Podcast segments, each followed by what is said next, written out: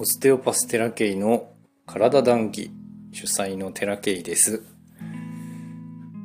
今日は久々の録音になりますけれども、私の知らない間にですね、なんだか聞いてくれる方がちょこちょこやっぱりいらっしゃいまして、嬉しい限りで、どう思われてるか、どう見られてるかわかりませんけれども、ありがとうございます。なんとかコツコツとやらせていただいておりますけれども、最近ですね、施術が相当自信出てきまして、こんなこと言うのもなんですけど、あんまり自分のことをこう自分で褒めるのが苦手なもので、あんまりできるっていうことをね、言いたくないんですけれども、最近はようやくですね、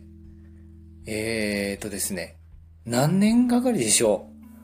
う。私がオステオパシーを始めてもう10年近くなりますけれども、自信という自信かどうかは分かりませんが、やっと自分が思う感覚といいますか、手応えといいますか、ようやく来たなといいますかね、いうところであります。で、体って肉体だけじゃないということをいつもこの音源ではね言ってます。心だとか、頭、思考とかですね、それから俗に言う魂みたいな意識全般のことも体なんだと、肉体に全部現れてるんだという話をしてきましたけれども、そのことがようやくですね、私自身も頭では分かっていながらも体全体にその考え方が染み込んでいなくてですね、どこかでオステオパシーというものを全力で信じきれない自分がいたといいますか、自分のやっていることにどうも自信が持てないっていうことが長らく続いたんですけれども、最近の施術の結果を見ているとですね、なるほどと、私がやっていることは間違ってないし、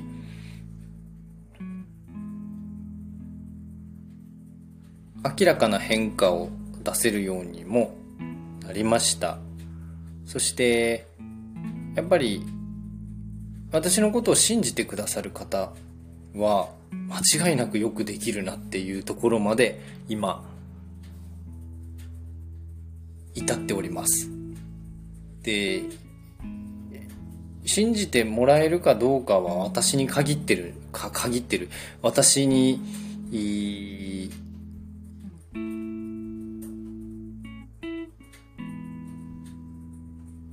ってる、こういう場合なんて言うんでしょうかねとにかく私自身の状態、例えば話し方、関わり方、人間としてどうか、そのことも含めて信じてくださる方は信じてくださっているんだと思います。結果もね含めて、私自身そのものを信じてくれるかどうかは私が要するに鍵を握っているんですよ。信じてくださる方っていうのはいらっしゃるので、そういう方ってたとえ結果が出ない、その場でね大きな変わりがなかったとしても、やっぱり後々実は体が大きく変わっていってるということもよくわかりました。で、今日ね施術をした方のお話をしたいなと思うんですけれども、すごく若い頃にね、20代にショックな出来事がありまして、その頃の記憶がないという方だったんですね。で、まあ症状としては肩から腕がものすごい痛いと。で、整形外科に行ったとしても特に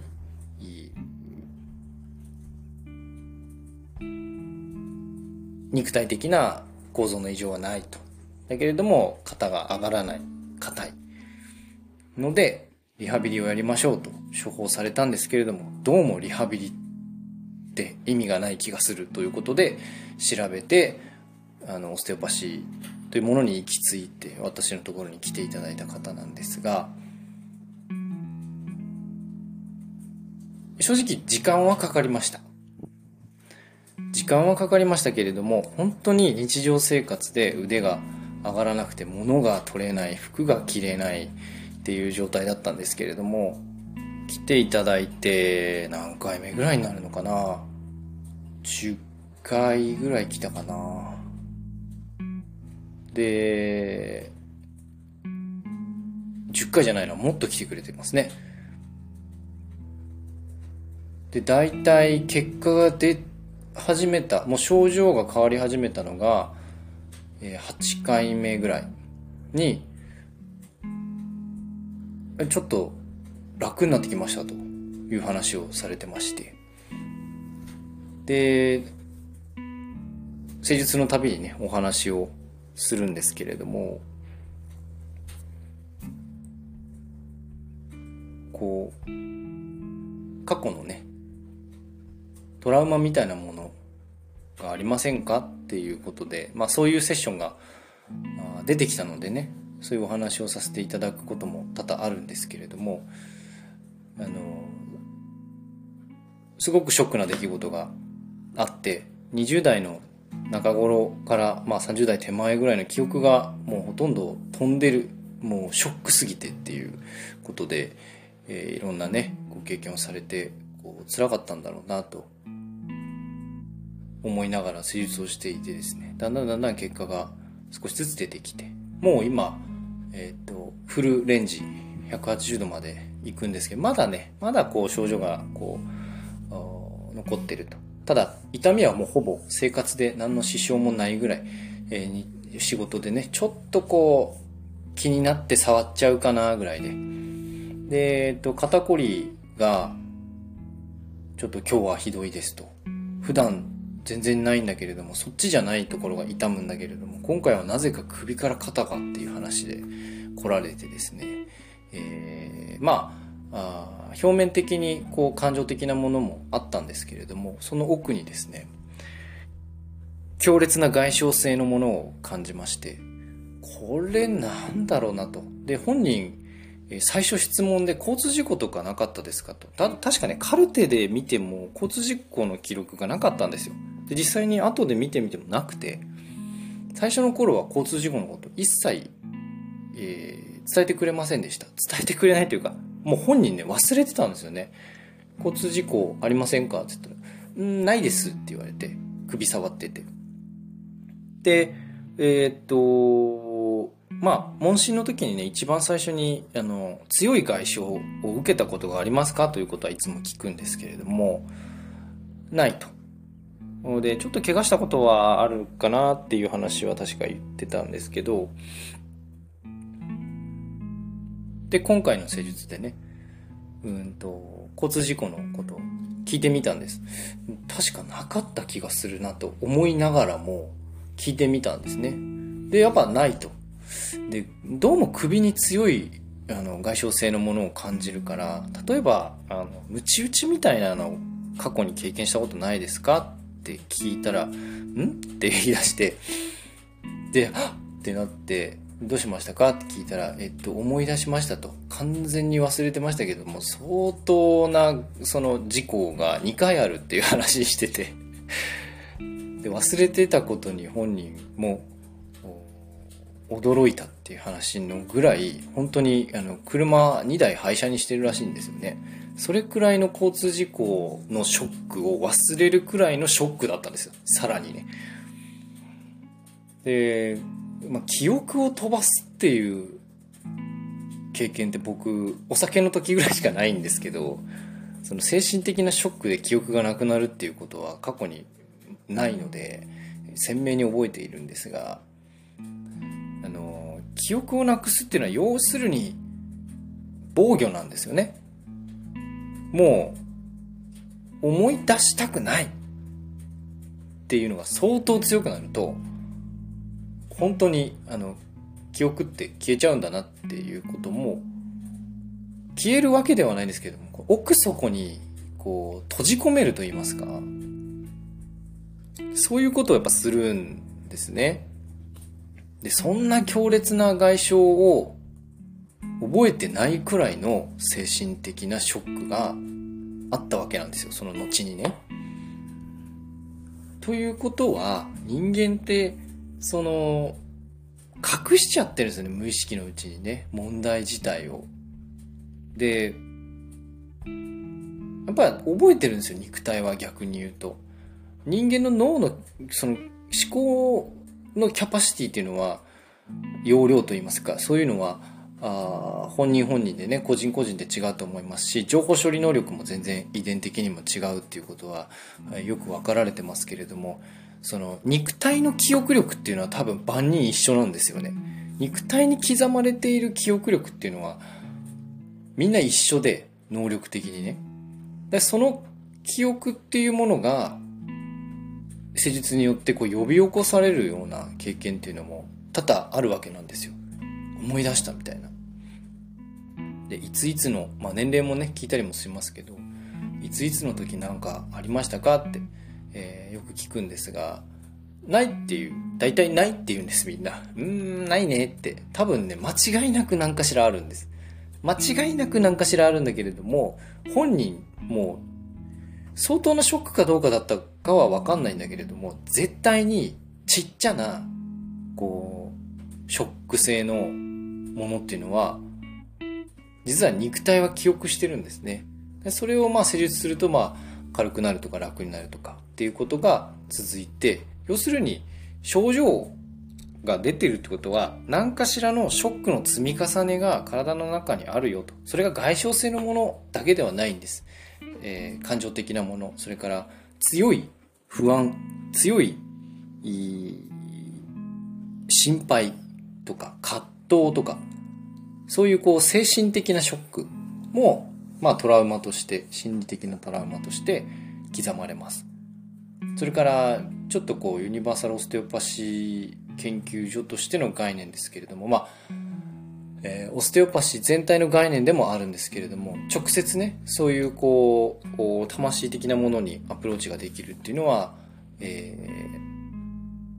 私は他の技術ではあまり触れてないので、ユニバーサルオステオパシーの技術としてそういうものにコンタクトする、技術はありますけれども、そういうね、自分が生きる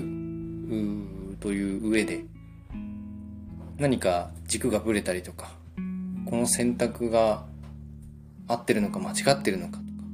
それから今の現状というものが本当に自分が望んだものなのかとか、なんかそういうのもね、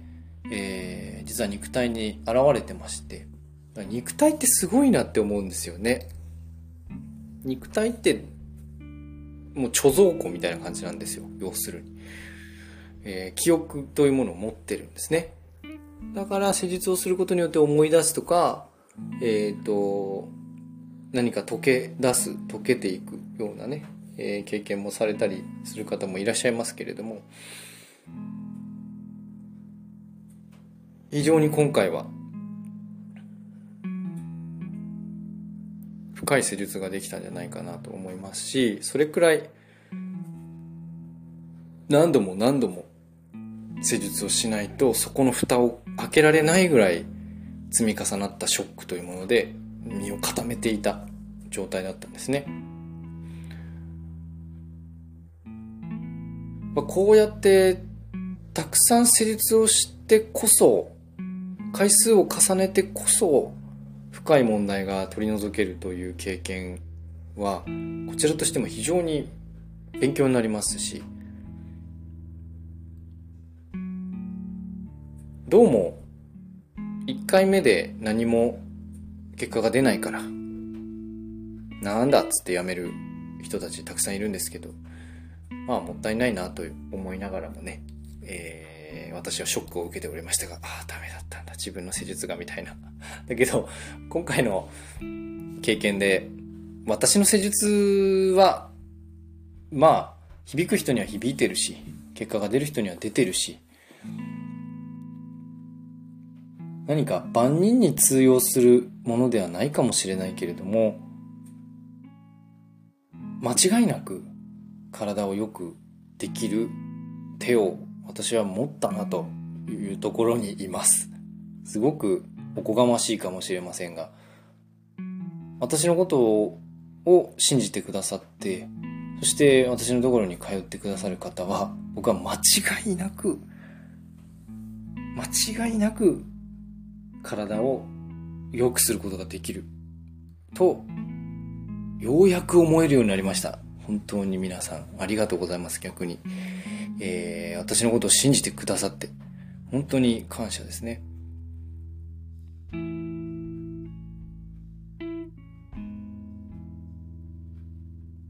僕はネガティブな人間です。ネガティブを公言している人間です。非常に不安が強い、それから自信がないです。で、朝ね、こういろいろ掘り下げてみたんです。自分の中でなんでこんなに不安なのかなって、不安な要素って何かなとか思ったんですよ。なんでこんな不安で行動がうまく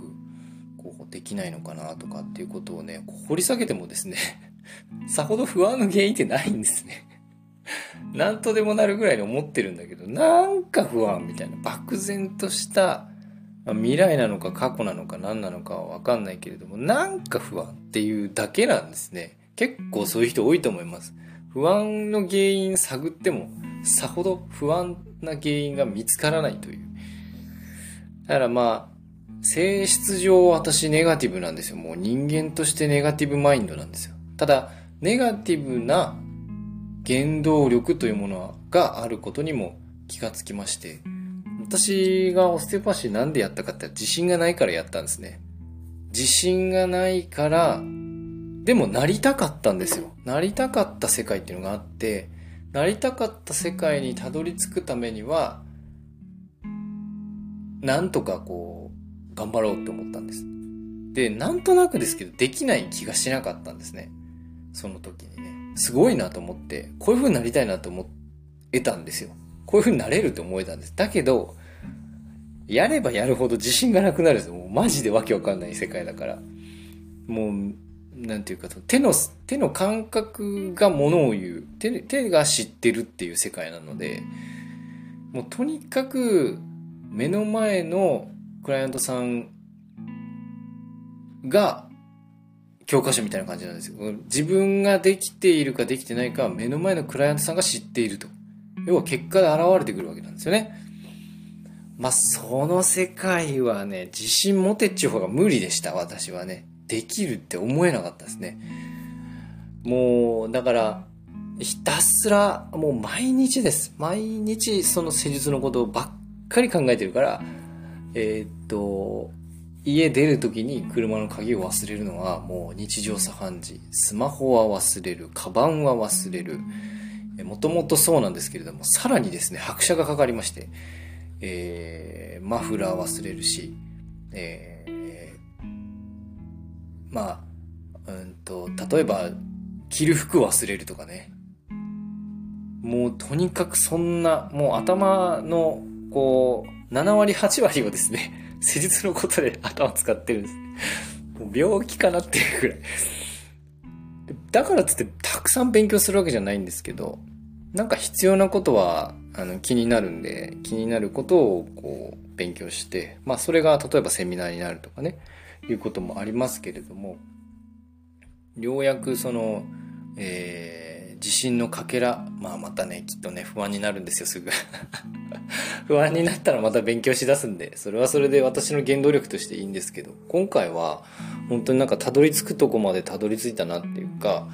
目に見える形で結果をね、出せているという現実もようやく感じることができましたので、こう本当ね、皆さんのおかげですね。クライアントさんが良くなったって言ってくれることが私のこう自信になるというか、糧になるというかね、本当にそんな感じで、もうね、時間かかりましたけれども、ようやくまともな施術、私が自信を持って提供できる施術になったなって思います。ちょっとまだ確定ではないんですけれども、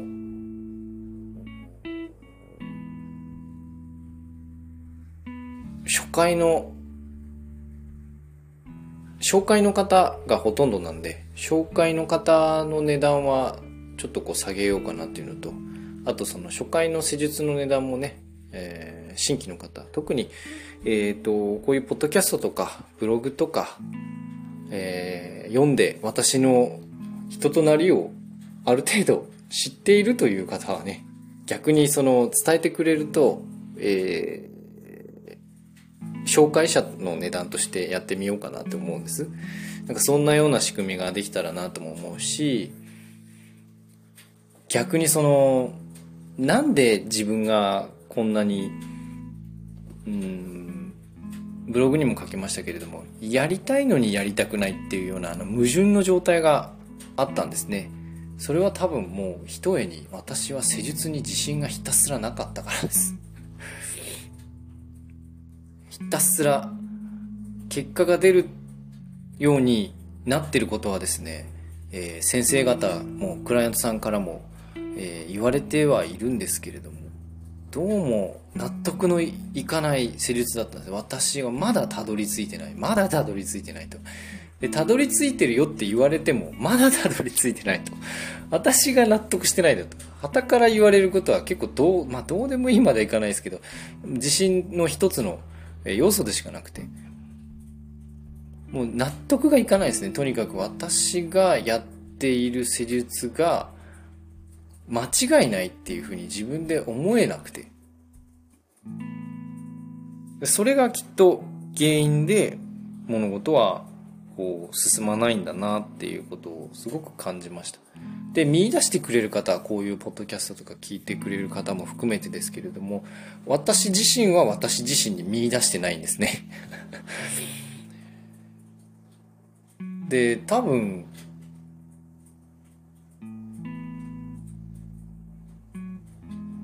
ちょっともっとできると思ってるのかもしれませんね。どこかでね、自分自身のね、過大評価をしているのかもしれません。過小評価もしているかもしれない。だから等身大、私自身の今現在の現状っていうことで物事を考えられなかったんですね、ずっとね。ただ今こうやってよくよく周りを見てみるとですね、私のことを頼りにしてくださる方がいらっしゃって、それで、良くなったっていうことも言ってくださる方がいらっしゃって、なんかそんなクライアントさんがたくさんいてですね、私はなんとかこの仕事を続けられているなっていうのをひしひしと感じますね。そしてようやく私自身も、過大評価、過小評価することなくですね、納得のいく施術ができる。ここからが、勝負と言いますか、私自身が、これからもね、治療自体は研ぎ澄ましていきますけれども、何かまともな、商品と言いますか、私が納得できる商品としての施術、サービスとしての施術が完成したなと。完成と言いますか、たどり着いたなと。もっともっといろんなことを勉強していってね、それに輝きを持たせたいなとも思うんですけれども、まずはこの自分が周りがどうじゃなくて自分が納得できるものになったかどうかっていうのって僕の中ではすごく大事なことだったんですね。だからこれからね、何かご縁のある方たちはね、こうもっと今までみたいなこう矛盾の状態がだいぶ解消されたので、私自身の施術をね、いいものですよっていうことは言えるようになったし、それからたくさんのクライアントさんに来てほしいのに自信がないからなーっていうのが、もう今はもともとの性格上のネガティブはまあ消えてませんけれども、この施術ということに関しては良質なものをね提供できるようになったなって思います。たどり着いたなって思いますんで、ぜひ皆さんもしご興味がある方は、ムスヒオステオパシーにねいらっしゃってください。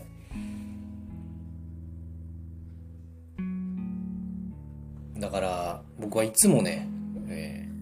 クライアントさんに助けられてますし、仲間に助けられますね。家族にも助けられますね。助けられて生きてますね。すごくそれを感じます。もうなんとかこうコツコツ生きていこうと。もう周りを見ればすごい人ばっかりなんですね。ずっと周りを見て。すごい人ばっかり。でも近くにいるのでね、私もきっとそういう風になれるんだろうなっていうのを、自信をね、こう自信になる栄養みたいなものをね、いつもいただいているんですけれども、基本ベースがネガティブなもので一向に自信がつかないというねポジティブになったらすぐネガティブになってもうネガティブなんですよ。もうそもそもが私自身がね。なのでもし、このねポッドキャスト聞いてる方の中でものすごいネガティブなんですと、すごい不安なんですという方はですね、ぜひご連絡ください。不安というものは悪いもんじゃないということにようやく気づきまして、不安が原動力になっているはずなんです。不安が強い人は。で、不安を原動力にできないから辛くなるんですよね。不安なんだったら何かに着手してるはずなんです。本当の良い不安、良いネガティブ、ちょっと言葉的に矛盾してるかもしれないけれども、良いネガティブの状態、陰極まれば陽となるというタオのねマーク、陰陽5行か分からない、5行はいいとして、陰陽のマークですね。マガタマみたいなやつ。陰極まれば陽となるわけなんですよ。マガタマのマークに穴開いてますよね。穴、黒いマークの穴の中には白い色が書かれてて、白いマークの穴の中には黒いものが書かれてて、極まったらそっちの要素が出てくるということなんですね。要するに、だからポジティブだろうがネガティブだろうが、それをうまく使うということをやっていったらいいんだろうなというふうに思うんですよね。僕はもう元々の性質がネガティブなので、でもね、周りから見るとなんかこう、メンタルが強いよねとか、それからあんまり悩みとかなさそうだよねとか言われるんですけど、ずっと悩んでます僕多分周りから見るとそうは思われないみたいで、不思議ですよねあれね。まあもう表に出してないのか、こうやってこういう音源でベラベラ喋ってるんで、これを聞いてる方はきっとね私の性格がよくわかっていると思うんですけれども、まあそのネガティブマインドが悪いものだというふうに捉えている人はちょっと改め直してほしいなと思うんですけれども、陰極まったら陽になりますからね。とにかく別に悪いものではないんです。でもその不安すぎて行動ができないとか、不安すぎて、何かこう達成したいものに着手できないとかって僕もよく経験するんですけれども、できる時が必ず来るんで、なんかこう着手できるタイミングっていうのが結構人によってバラバラで、僕超マイペース、超スローペースで着手しないと反発しちゃうんですね、きっと。だからオステオパシー自身も10年以上かかってるし、だからお店を始めて7でやってるように見えるかもしれないけど、スーパーマイペースだと。私は亀だと思ってるんで、自分のことをね。ウサギと亀だったら亀だなって思うんですよ。亀派だなっていうね。だからこうウサギのように突っ走ってる人たちを見るとね、すごいなと思ってね、一緒に走ろうと思うんですけど、走れないですね。うさぎすげえなと思うんですけど、まあもうコツコツコツコツやってね、自分が急に動けなくなることがないようにしています。常に健康管理もそうですけれども、こう内面の事情をね、マイペースのスピードに合わせていかないと、私はすぐ何もできなくなってすぐ落ち込んでってなるので、それはねもう自分でも分かってることだから、周りのねこうやれ構成ああせいいっぱいありますよ。僕言いやすいんでしょうね。ありがたいですよね。この間もうちの研究所の代表にね、いろいろ言われて、その次の日にですね、それきっかけか何かわかんないけど、すんごいモヤモヤしたんですね。すんごいモヤモヤして、で、なんか午前3時とかに起きちゃって、もう、あーって日曜日だし、子供たちね、ちょうど長男の誕生日でね、すごいこうウキウキするはずなのに、よい買い物行くぞみたいな感じじゃなかったんですね、僕自身がね。いやーみたいなどうしたらいいのかなとか言って、でまあそういう時はよくね瞑想したりとか、自分で治療したりとかするんですけれども、そうなっちゃうんですよ。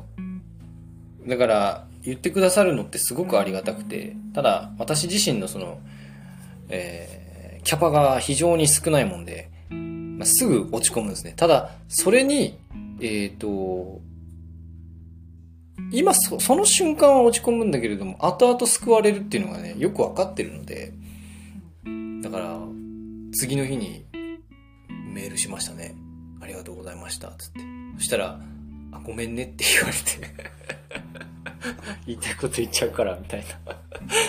やいいんです、本当にありがたいんです。僕は言いたいことを言われる人間です。だから大変なんですけど、私自身はね。だけどそういう方が例えば30超えてそういう方そばにいるってめちゃめちゃありがたいですよ。だいたい言ってくんないからみんな。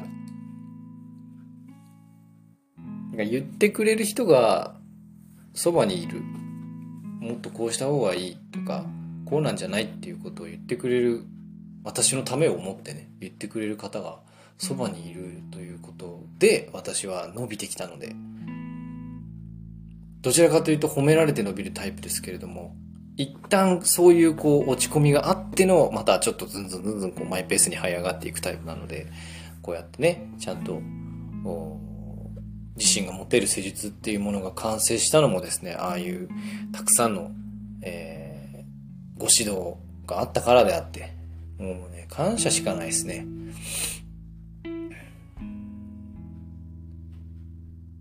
だから私一人では生きていけないし、クライアントさんがいるからこうやって、続けてられるし、なかなかスピーディーにこう周りが思うようなね結果っていうのは出せる人間ではないかもしれないけれども、間違いない施術の力というものは自分の手の中にあるのでね、もし気になる方はぜひご一報ください。改めてそのユニバーサルオステオパシー研究所の技術っていうのがすごいなと思うんですよね。なんていうか、人間って整えば整うほどいいんですよ。で、整ったらその瞬間完全体なんですね。だけどまたすぐ本当にこう 100% 球体だったとしたら、もうすぐ次の瞬間にはまた新しい形になっちゃうんですね。それがまたバランスを崩してるんですね。崩すっていうことがネガティブな意味ではなくて、新たな体っていうか新たな世界観みたいな風に進んでいくんですね。だから私たちは無限に整えることができます。整えたら新しい体なんです。もうで、整えた新しい体でまたその人は新しい時間を歩むんですね。時間を過ごすんです。でもみんながみんなその施術によってね、新しい時間を過ごせるかっつったらそんなことはないです。本人次第ですね。私もその葛藤することもありますし、なんでこんななんだろうなって思うことたくさんあるんで、私には整えるということしかできません。そして新しい時間を歩むかどうかはその人本人次第なので、どんな人生を歩みたいのかっていうことをね、こうスタート地点に立たせるようなものだと思います。オステオパシーの施術っていうのは結局今までと同じ道を歩いてたらまた同じ道なので、結局はね。だから例えば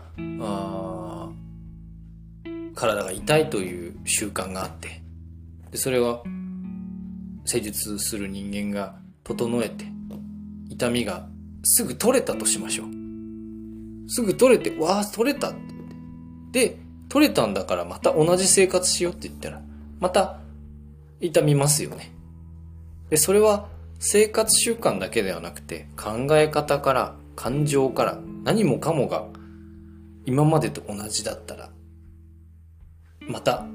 今までと同じ体になっちゃうんですね。だからこそ私はよくね、このクライアントさんとお話をしますし、これどうですかあれどうですかって、でそういうお話の中で気づかれて、で気づかれた結果また選択が変わって、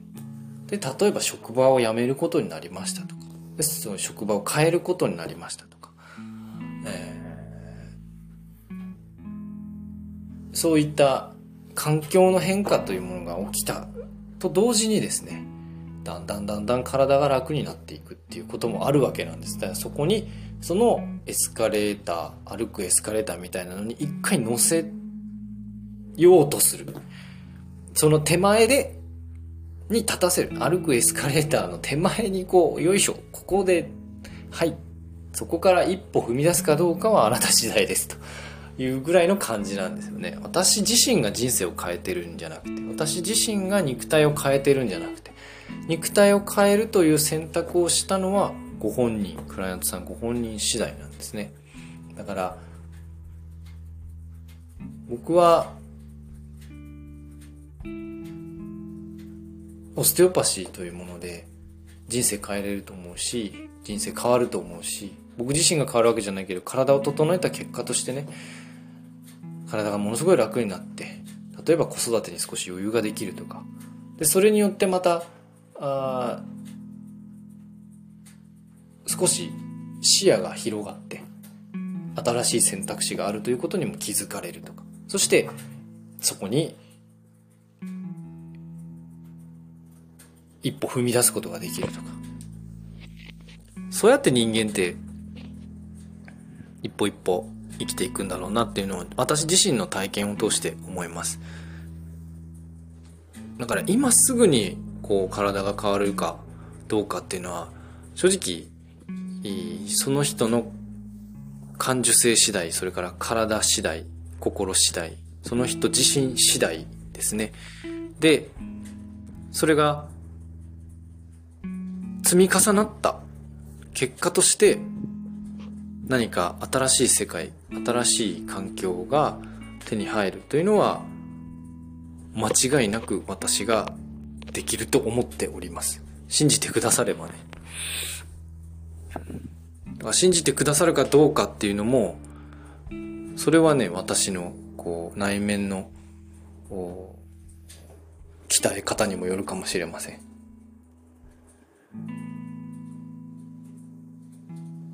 はい、ちょっと長らく話をしてしまいましたが、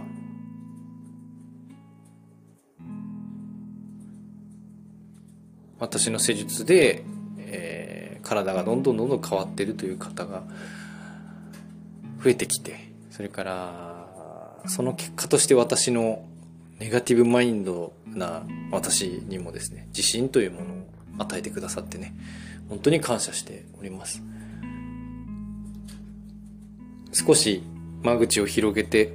何かね、皆さんのお役に立てればなと思っていろいろこう画策しておりますけれども、いかんせんカメなもので非常にスローペースに進んでますできる時に少しずつコツコツとやっていきたいなと思いますのでね、この音源ももしよろしければ、聞いてくださればなというふうに思います。すいません、長らく話をしてしまいました。今日の談義はここまでです。ご視聴ありがとうございました。またね。